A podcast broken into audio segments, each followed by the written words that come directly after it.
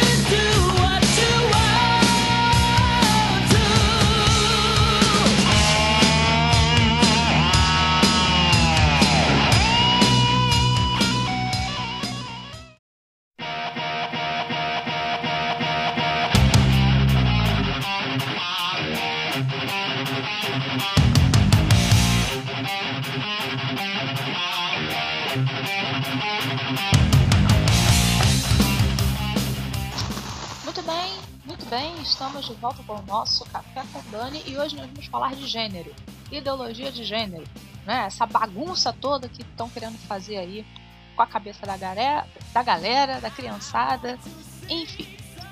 É, eu tenho aqui duas coisas para comentar com vocês que estão acontecendo aqui no Brasil, tá?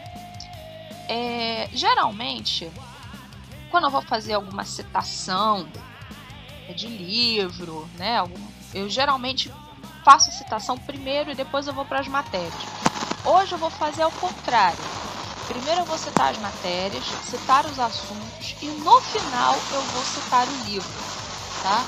O livro que eu vou citar hoje é Gênero, Ferramentas de Desconstrução da Identidade. Vai ser mais lá pro finalzinho, tá bom? Vou começar falando das matérias, dos assuntos em relação a gênero que a gente vai tratar hoje, né? Dois absurdos. O primeiro é uma sugestão legislativa. Está no site do Senado, tá? No site do Senado. Sugestão número 4 de 2020, proposta pela senadora Leila Barros, a ex-jogadora de vôlei, tá? Leila Barros. Qual é a sugestão dela? Inclusão do gênero neutro nos documentos oficiais de identificação. Aí eu pergunto para vocês, que raios isso vai mudar a vida de alguém? Né? Precisa? Isso é necessário? Isso é algo que se não tiver as pessoas vão morrer? Claro que não, isso não é necessário. Só que isso tudo faz parte de uma agenda né? É, de uma agenda globalista, que quer empurrar o gênero, e a gente vai explicar isso no finalzinho, tá? É, ela, essa, essa tramitação, na verdade, essa sugestão legislativa, está desde o dia 12 de março na Comissão de Direitos Humanos e Legislação Participativa, Secretaria de Apoio à Comissão de Direitos Humanos, está em tramitação ainda não foi votada. É, essa matéria foi colocada em votação, né? Votação pública no site do Senado. E pasmem vocês, 11.740 pessoas até o presente momento que eu estou gravando esse podcast votaram sim. Ou seja, até o presente momento, a maioria gritante das pessoas quer a inclusão do gênero neutro nos documentos oficiais de identificação. é um absurdo. As pessoas não votam nem sabem que estão votando. Né? E vou dizer mais, até o pessoal da esquerda que vota nem sabe. Né? Até eles, eles são os mais ignorantes. Nem eles sabem porque eles estão votando isso. É, eu tentei abrir o texto para ler com vocês, o texto da, da sugestão legislativa. É, a, a, a formatação no site lá do, do, do Senado, do Planalto não, do Senado tá muito ruim. A formatação tá horrível, tá? É, parece que digitaram numa. Digitaram não, parece que datilografaram o documento. Então tá uma letra por cima da outra. É, é sério, se eu pudesse mostrar a imagem para vocês, eu mostraria. Tá uma bagunça, não dá para ler, tá? É, pesquisem depois. Ideia legislativa número 130 530. Ideia legislativa número 130-530, inclusão do gênero neutro nos documentos. É... Aí tem aqui todos os detalhes. A data de publicação dessa ideia é do dia 8 de dezembro de 2019. 2019, É, mas eu não consigo ler aqui o que está escrito porque tá parece que passaram a, a, parece que passou na máquina de datilografar e botaram uma letra por cima da outra, tá uma bagunça este documento, eu não consigo ler, tá? Me perdoem. Eu queria poder ler aqui para vocês. Mas eu consigo ler aqui a palavra transgênero. Transsexuais. Isso eu consigo ler aqui. Transgênero, transexuais.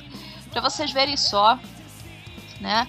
Com essa iniciativa podemos ajudar nananana, transgênero não binárias também, né?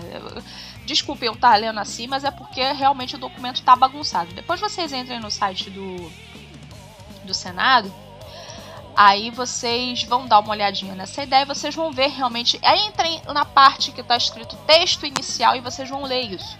Tá uma bagunça o documento, eu não consigo ler, me perdoem. É, mas só o fato de existir um documento que cogite colocar gênero neutro nos documentos de identificação, isso já é um problema. Ah, Dani, isso é preconceito. Você tem preconceito. Eu não tenho preconceito, não, filho. Eu simplesmente acredito numa coisa chamada biologia. Tem os meninos e tem as meninas. Se você quiser ser chamada por nome de menina, você é um menino. Você acha que é uma menina e você quer ser chamada de menina, existe todo um trâmite legal hoje que você pode mudar o seu nome. Nome de menino para nome de menina.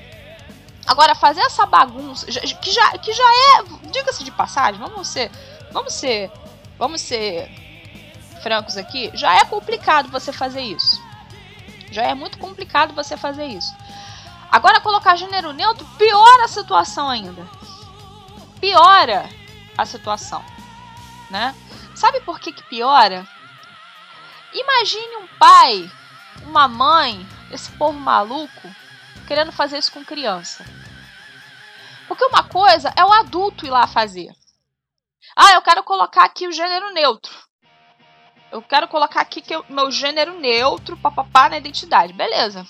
E se aquele pai, aquela mãe. É, pai não, né? Pai, pai e mãe são nomes muito sagrados. Se o genitor ou a genitora quiser fazer isso com o filho, é gênero neutro. Como? Aí como é que a criança vai se comportar na escola? Como é que vai ser a reação dessa criança no meio da sociedade? O problema isso, disso não é com os adultos, o problema é quando começarem a fazer isso com as crianças. Começarem a a emitir documentos de identidade para as crianças com gênero neutro. Como é que você vai explicar isso para a criança? Não, você é gênero neutro. Mas mamãe, peraí, a professora na escola falou que é menino ou menino. Não, você é gênero neutro. Como é que vai ser? Ó a bagunça. Olha a bagunça. É... Agora tem uma outra notícia aqui. Que essa sim envolve crianças, mais diretamente, tá?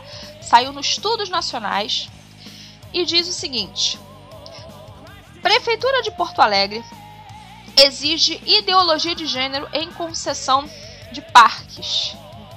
Você não ouviu errado. A Prefeitura de Porto Alegre exige ideologia de gênero em concessão de parques. Em parceria com um órgão da ONU. Ah, tá explicado. ONU, aquele órgão que eu falei para vocês, que é o órgão que manda em tudo, né? Que tem os seus tentáculos, lembra que a gente já comentou isso aqui? Né? Que a ONU é uma organização de controle, nada menos do que isso. Né? Em parceria com o órgão da ONU, a Prefeitura de Porto Alegre decidiu incluir o projeto em atrações infantis. Para vocês verem só como que a coisa está. Eu vou ler aqui a matéria para vocês. A tentativa de promover a ideologia de gênero chegou a um novo nível aos parques públicos brasileiros.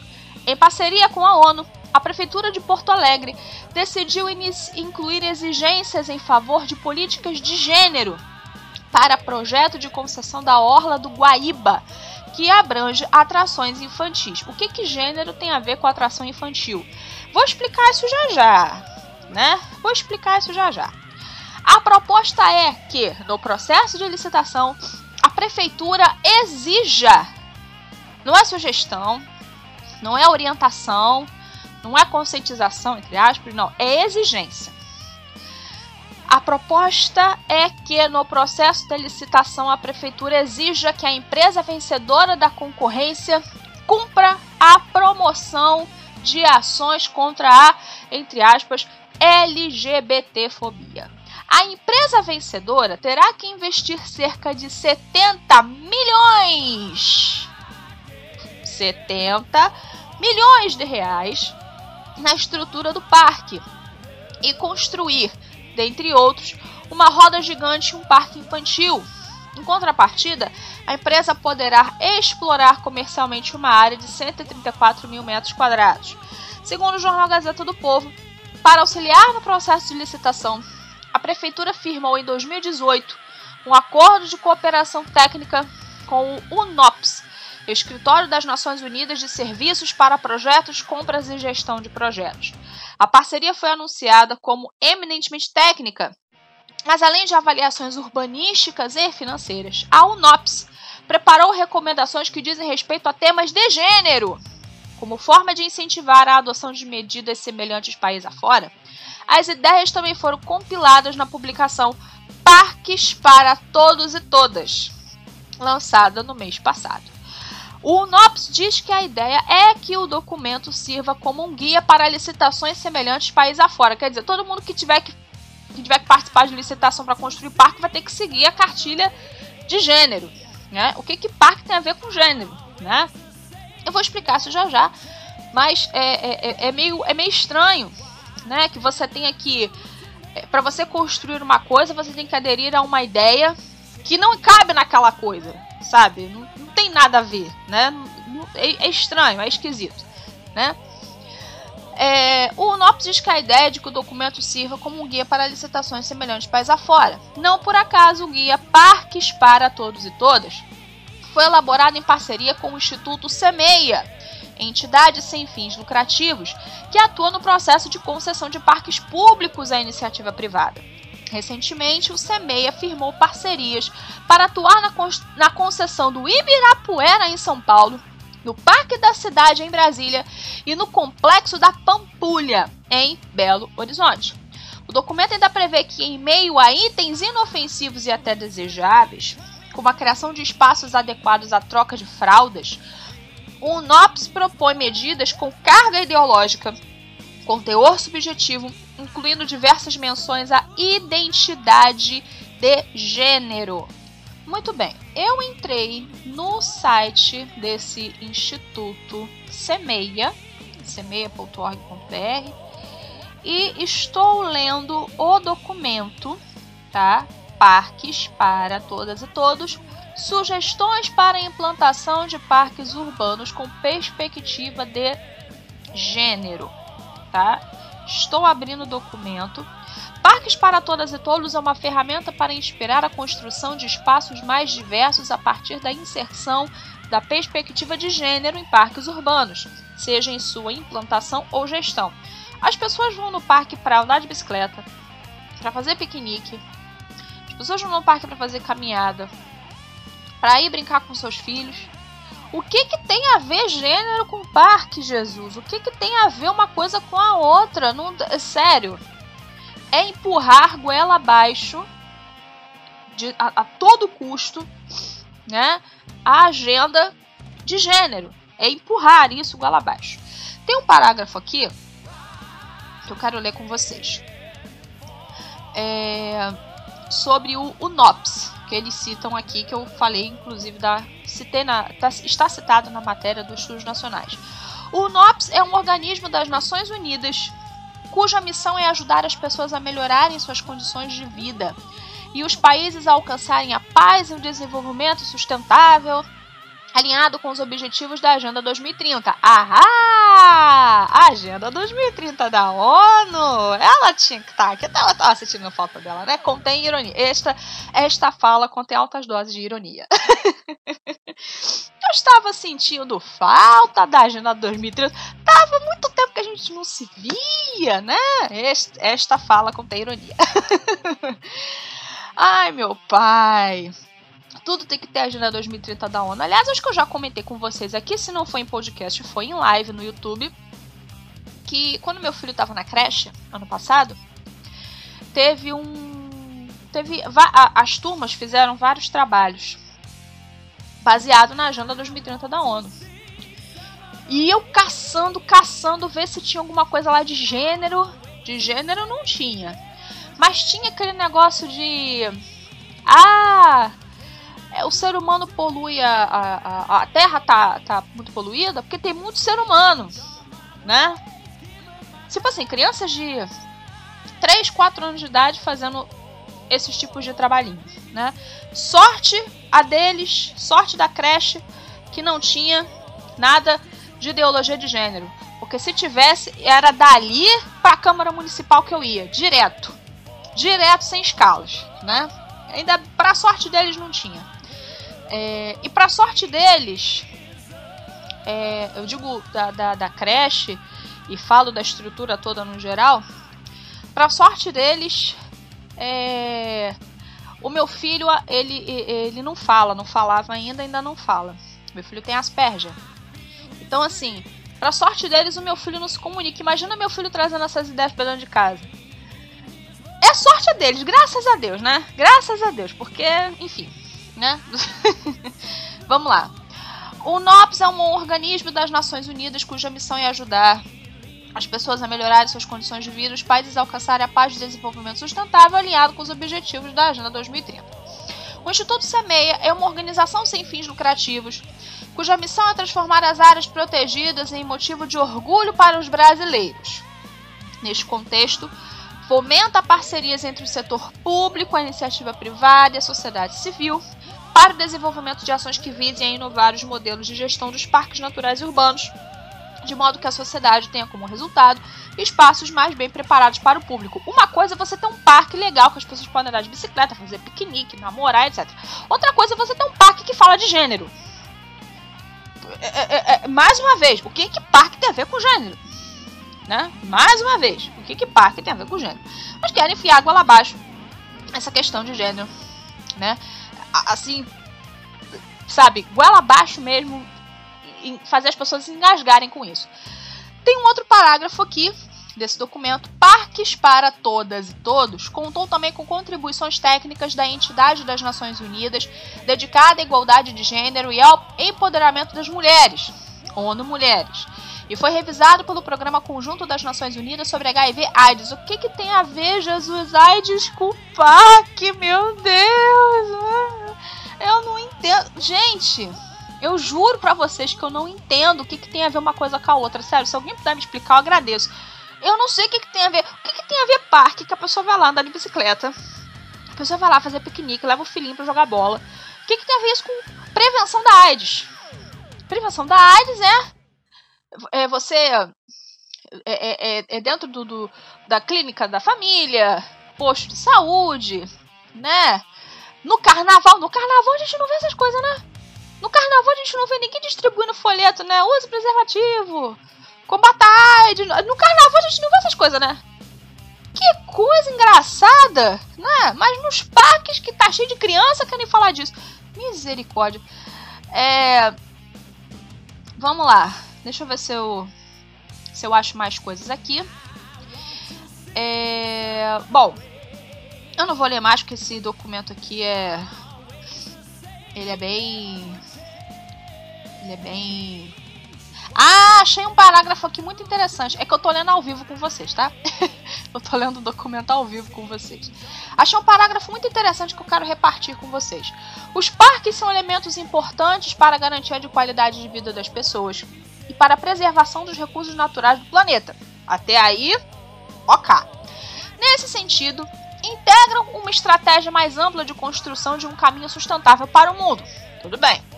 A existência desses espaços contribui para o alcance dos objetivos da Agenda 2030 para o Desenvolvimento Sustentável, que engloba 17 Objetivos de Desenvolvimento Sustentável, dois deles diretamente ligados à presente publicação, os Objetivos 5, Igualdade de Gênero, e 11, Cidades e Comunidades Sustentáveis. O qual a relação de igualdade de gênero com cidades e comunidades sustentáveis? Qual a relação disso? Qual a relação de parque com gênero? Aliás, eu quero trazer aqui uma comparação. Eu não sei se vocês que estão me ouvindo já assistiram aquele filme do Mel Gibson, Do que as mulheres gostam. É uma comédia, é uma comédia romântica. É um filme muito bom, recomendo que vocês assistam. É, eu não sei se vocês já assistiram aquele filme. Mel Gibson, nesse filme, ele faz o papel de um publicitário. É. misógino, tá? Misógino mesmo. Ele, ele, ele trata as mulheres como se fosse lixo, tá? Lixo mesmo. É, e aí, ele recebe, né? Vamos, vamos colocar assim, um presente de Deus.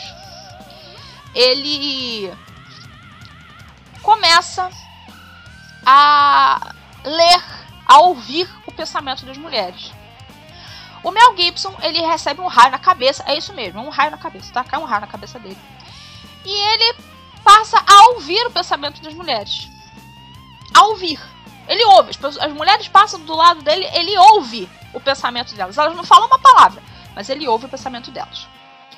Graças a isso, né, ele acaba roubando, entre aspas, as ideias de uma colega dele, é, que foi recém-contratada para a empresa que ele trabalha. Ele, passou, ele roubou as ideias dele, ou, ou roubou as ideias dela, e ele fez uma, um, um, uma propaganda, né? Ele fez uma, um anúncio para Nike. É, e a propaganda que ele fez para Nike é excelente. Se enquadra em parques e não em gênero tá? A propaganda que ele fez pra Nike é mais ou menos assim. Na estrada, eu, vou, eu, é eu tô lembrando, assim, mais ou menos das falas. Já assisti esse filme 300 mil vezes, é um filme muito bom. É, é mais ou menos assim que fala a propaganda que ele fez. No parque, a estrada não quer saber se você tá maquiada, se você tá bem, se você tá mal. A estrada não quer saber quem você é, o que você faz. A estrada só quer saber assim: venha me visitar de vez em quando, venha correr de vez em quando. Quer dizer, parque é para isso. É para você se exercitar. É para você ir correr, é para você andar de bicicleta. O parque é para você interagir melhor com seus filhos, ao ar livre, é para você apreciar a natureza. É para você sair um pouco daquela coisa da, da, selva de pedra, né, que a gente fala, é, de muito trabalho, muito estresse e tudo. Lá é para você realmente limpar a sua mente. Não tem nada a ver com gênero. Absolutamente nada a ver com gênero. Mas esses, esses endemoniados, desculpa falar assim, esses globalistas, eles conseguem enfiar gênero até onde não, não é possível, né? Até onde é impossível, eles conseguem, porque eles fazem o absurdo. Até onde é impossível, eles conseguem enfiar gênero, né? É, eu quero ler aqui uma matéria para vocês para finalizar essa parte e aí a gente vai entrar no livro. Matéria da Folha de São Paulo. Pauta ideológica de Bolsonaro. Ideologia de gênero sofre derrotas em série no STF. Tentativas de proibir abordagens sobre, sobre identidade de gênero nas escolas acumulam derrotas em série no STF.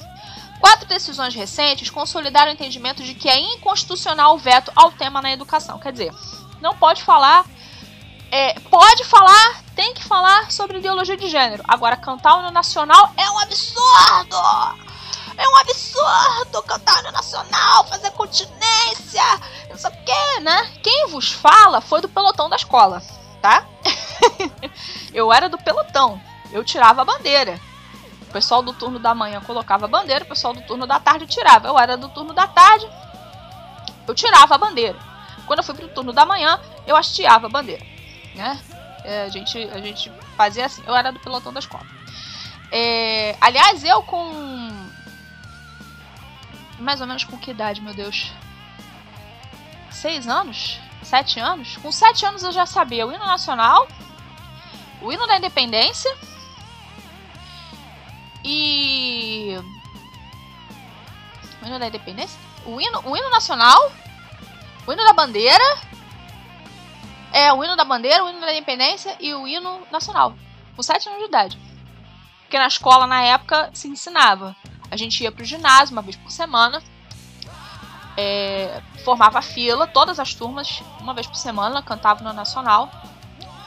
É, e, e, quando era perto de 7 de setembro, então a gente cantava todos os hinos praticamente, né? Era muito bom.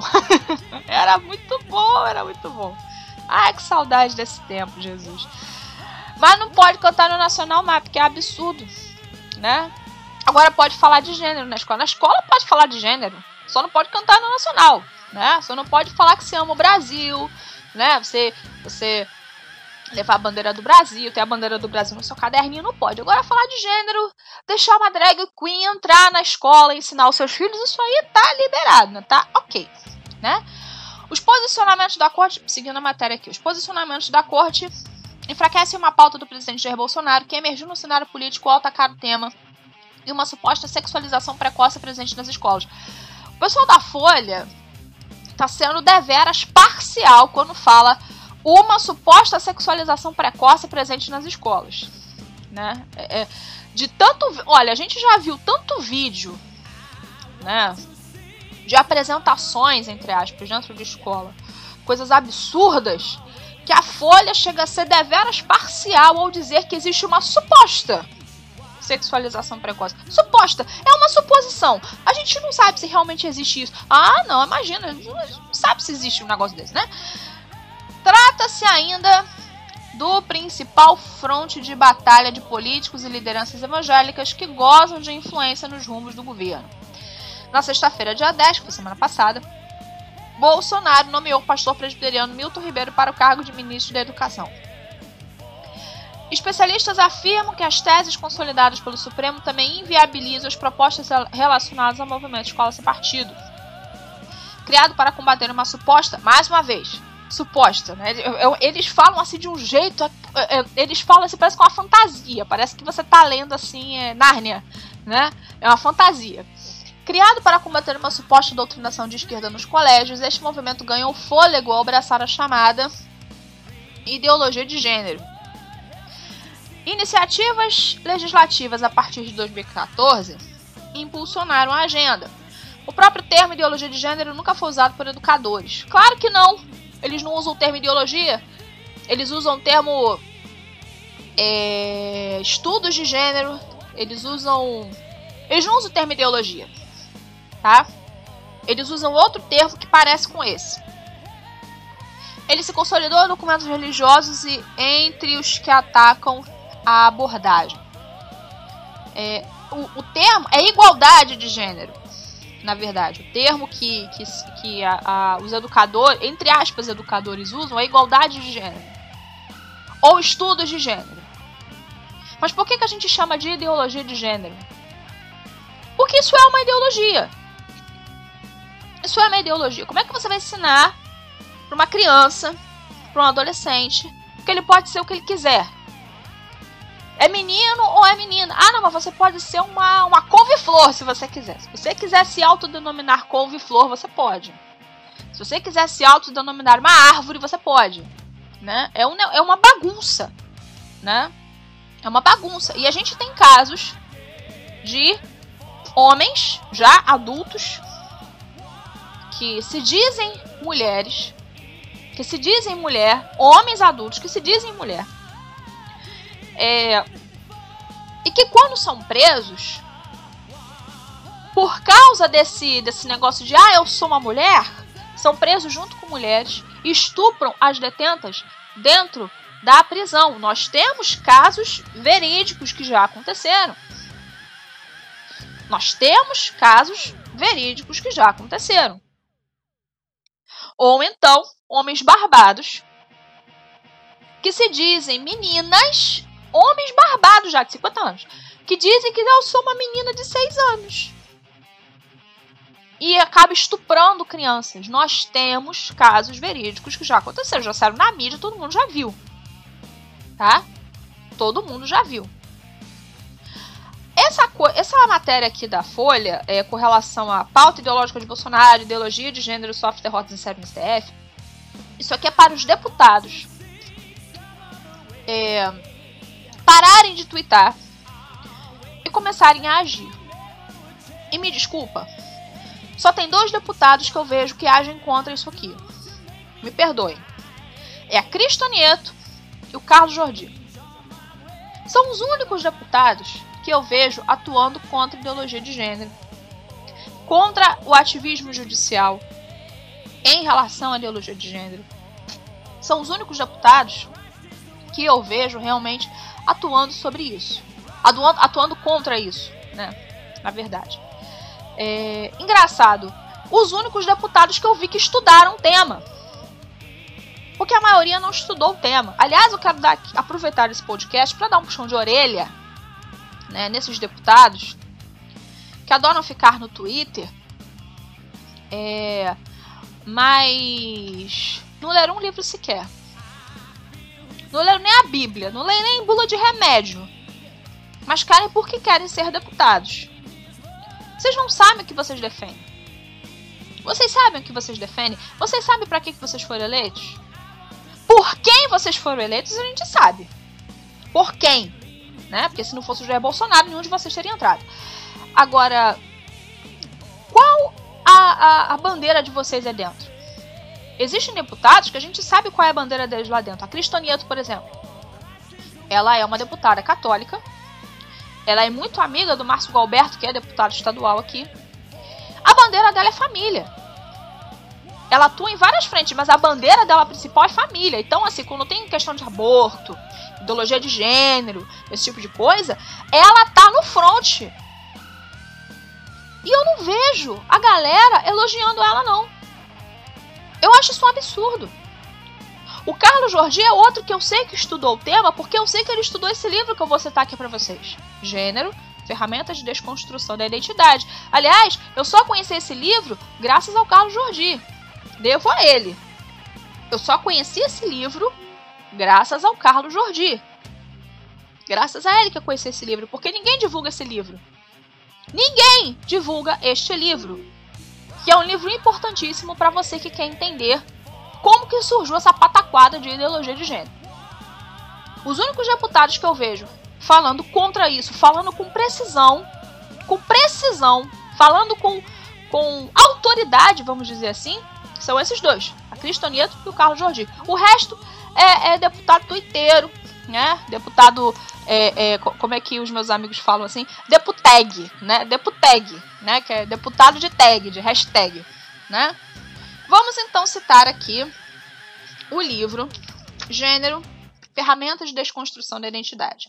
Eu quero ler um pedacinho aqui para vocês, uns pedacinhos, né, para explicar a perspectiva histórica das questões de gênero. Como que surgiu esse negócio aí, né, de de gênero, né? Como que surgiu esse trem? Para que que serve isso, né? Vamos lá. É, esse capítulo, que é o capítulo 2, ele foi. Esse livro, na verdade, é um apanhado, vários autores. É um apanhado de vários autores. E esse capítulo, capítulo 2, ele foi escrito pelo padre José Eduardo. Tá? Ele foi escrito pelo padre José Eduardo. E ele explica aqui, né? Ele, ele, ele fez esse capítulo né, baseado no livro Ideologia de Gênero, o Neototalitarismo e a Morte da Família, do Jorge Scala. Tá? Esse livro do Jorge Scala também é maravilhoso. Acho que as únicas pessoas que leram que estão lá em Brasília foi o Carlos Jorge e a Cristonieto. Sinceramente, com certeza, só eles dois que leram, porque o resto só Jesus. É, o gênero, a ideologia de gênero, é uma falácia verbal construída para não ser entendida usada como instrumento para a imposição de um totalitarismo político. É, ele explica aqui que o berço da questão do gênero surgiu com Marx, né? É, lá naquele livro sobre a origem da família, da propriedade privada e do Estado. Esse livro eu tenho. Recomendo que vocês leiam. É, Dani, é o Marx, né? mas tem que ler. Tem que ler, senão a gente, se você não ler, você não consegue entender as coisas que se passam tá? É, nesse livro, ele explica, ele junto com Engels, ele, eles, eles dizem que a família é uma instituição endemicamente perversa que precisa ser pulverizada para que haja a revolução. Então, o, o Marx e o Engels eles entenderam que a família era a, a, a, a última fronteira. A, eles entenderam que a família era a última fronteira para o caos, né? Eles entenderam que era a última fronteira para o caos. É, Lenin chegou a tentar a desconstruir a família. Inclusive existem textos de Lenin defendendo o divórcio, é, defendendo que a, a mulher, né, faça e aconteça, que não sei o quê, porque faz bem para a mulher se divorciar. É um, ele tem um texto naquele site é, marxist.org, né, eu, eu, eu, faço aqui essa indicação mais uma vez, possui um texto é, de, é, intitulado Direito ao Divórcio, que foi que é do livro O Socialismo e a Emancipação da Mulher, né?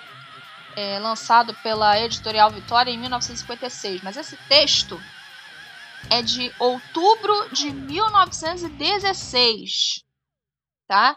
Em 1916 ele já falava, né, já defendia o divórcio como emancipação da mulher, como algo bom, né? Isso lá atrás, né? A gente pensa que divórcio é uma coisa é, mais recente, mas não é tão recente assim, tá? É, e Marx e Engels eles diziam que, é, como eu falei, a família é a última fronteira, né?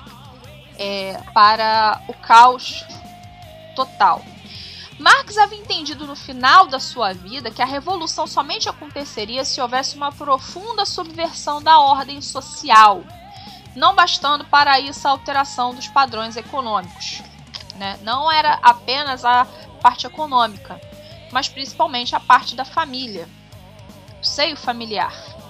Né?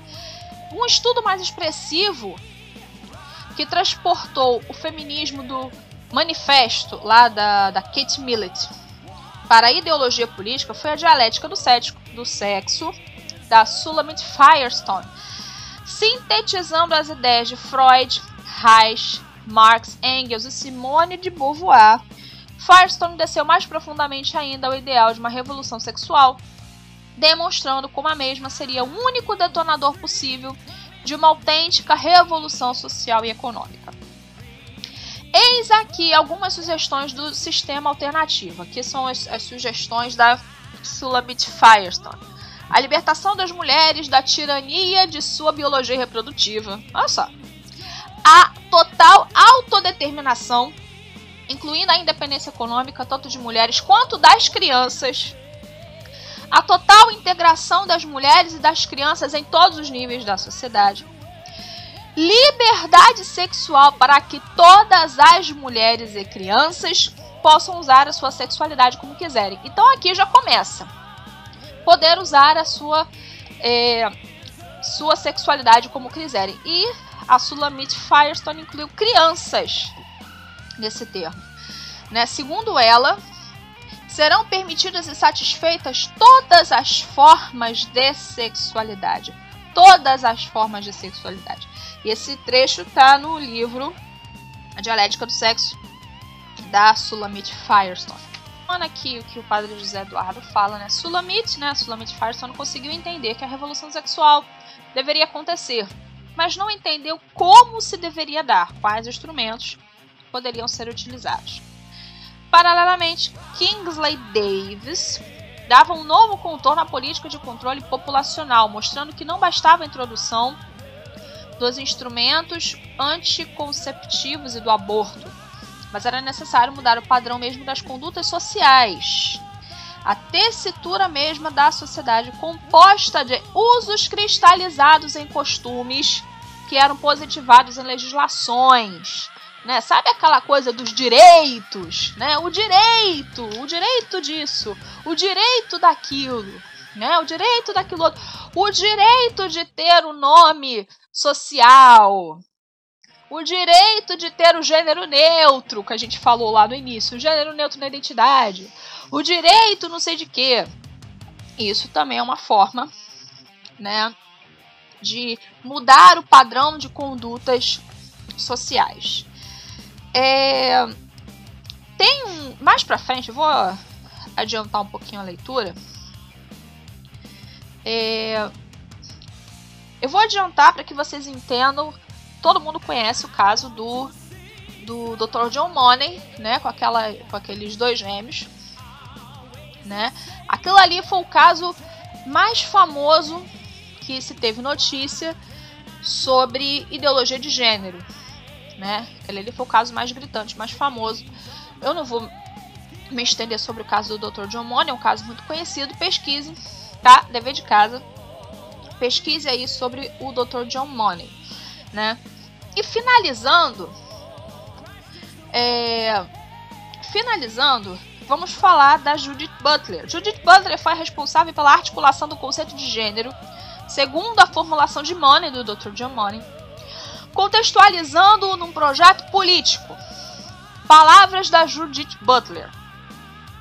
Para a teoria feminista, o desenvolvimento de uma linguagem que plena ou adequadamente representa as mulheres pareceu necessária para promover a visibilidade política das mulheres. Recentemente, essa concepção da relação entre a teoria feminista e a política foi questionada a partir de dentro do próprio discurso feminista, o próprio sujeito mulher não pode ser mais entendido em termos estáveis ou permanentes. E aí, ela disse também, ela disse é, no Comitê de Diretores da Comissão Internacional de Direitos Humanos dos Gays e Lésbicas. Ela disse o seguinte: a concepção de gênero como poder nos permite dar um passo além sugerir que toda a nossa forma de pensar e falar sobre as pessoas se baseie no poder. Os termos mulher e homem são um reflexo deste poder. Etiquetar as pessoas como mulheres ou homens é o exercício do poder, porque a etiqueta cria para os seres humanos um conjunto de expectativas sobre quem são, quem não são e quais são as opções disponíveis para eles. O gênero como poder argumenta que a mulher e o homem se fazem, não nascem. São criados por essas etiquetas, etiquetas que abrem algumas portas e fecham outras. Etiquetar cria um ser fictício e perpetua as desigualdades porque os humanos que carregam uma etiqueta têm mais direitos e privilégios do que os que levam uma outra etiqueta. O que ela está dizendo aqui é o seguinte. Ah, tem um outro pedaço aqui. É Palavras dela também, tá? Na Indonésia, uma conferência organizada por uma coalizão de organismos internacionais, coordenada pela Comissão Internacional de Juristas, atenção, e o Serviço Internacional de Direitos Humanos. E aí diz assim, é, eu acho que é um documento, é o documento Princípios de Yogyakarta, que é uma cidade lá da Indonésia.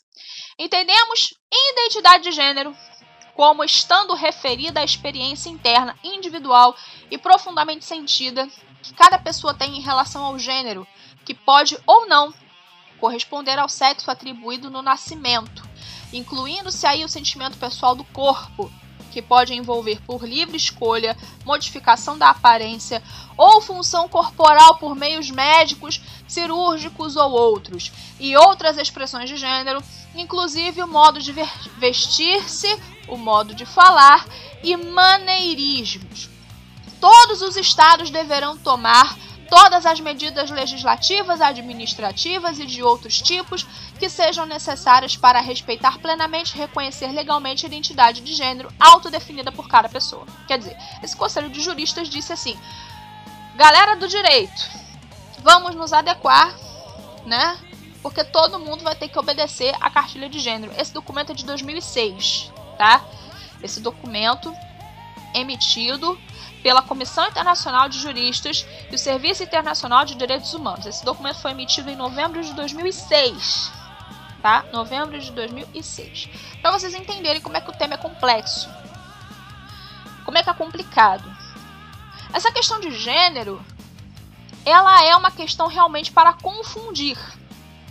Ela é para destruir a última fronteira, que é a família. Não é para outra coisa não é para outra coisa. Judith Butler falou de etiquetas. Ah, porque quando você tem uma etiqueta, é, você perde umas coisas, você tem outras coisas. Na verdade é o seguinte, né? O homem e a mulher, desde os, da, da sua criação, eles têm papéis distintos, sim, na sociedade, mas que se complementam. E o gênero veio para bagunçar isso tudo. Vocês nunca viram, nós nunca vimos tantas pessoas confusas. Tantos homens confusos no seu papel, tantas mulheres confusas no seu papel. Nós nunca vimos tantas pessoas confusas. Devemos agradecer, né? Primeiro aos pais dessa pataquada toda, Marcos e Engels, e aí né? No meio do caminho apareceram Kate Millett, Sulamit Firestone e outras feministas aí, Simone de Beauvoir, etc. E a Judith Butler. É por culpa dessas pessoas que o ser humano já não sabe mais qual é o seu papel na sociedade. O papel do homem era prover a família. O papel da mulher era cuidar da casa e dos filhos. E de repente, tudo se modificou de maneira que ninguém sabe mais qual é o seu papel de maneira que ninguém mais sabe qual é o seu lugar. O que fazer dentro da sociedade? Ninguém mais sabe. Então, uma bagunça generalizada, graças a essas pessoas que confundiram a sociedade. Confundiram a sociedade através do entretenimento, né, através do cinema, através da música, através de todas essas coisas. Isso foi entrando nas casas das pessoas e as pessoas começaram a pensar assim: ué, eu posso ser assim. Eu posso ter esse direito. E aí começaram a judicializar. E aí me vê essa comissão de juristas falando: não, a gente vai obedecer vocês. Já cristalizou. O que foi se falado lá atrás, o outro parágrafo que eu li, o que o Kingsley Davis falou sobre usos cristalinos em costumes que eram positivados em legislações, se concretizou em 2006 com a Comissão Internacional de Juristas dizendo: não, a gente vai acatar tudo que vocês quiserem, a gente vai acatar, porque é obrigatório agora, o Estado tem que, tem que acatar. E acabou. O Estado tem que acatar e acabou. Nós estamos passando por um período muito delicado, muito difícil, um período muito difícil, inclusive, de educar, de educar os nossos filhos. Primeiro, nós precisamos da ajuda de Deus para educar os nossos filhos, para que eles não sejam levados por essa onda diabólica da ideologia de gênero. E segundo, nós temos que ler, nós temos que estudar, nós temos que nos inteirar do que está acontecendo, para que nós possamos ter armas para nos defender e para defender a nossa família.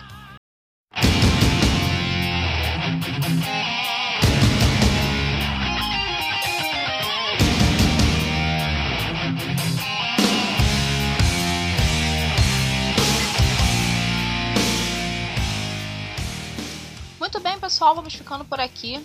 Quero mais uma vez agradecer o carinho e a audiência de vocês.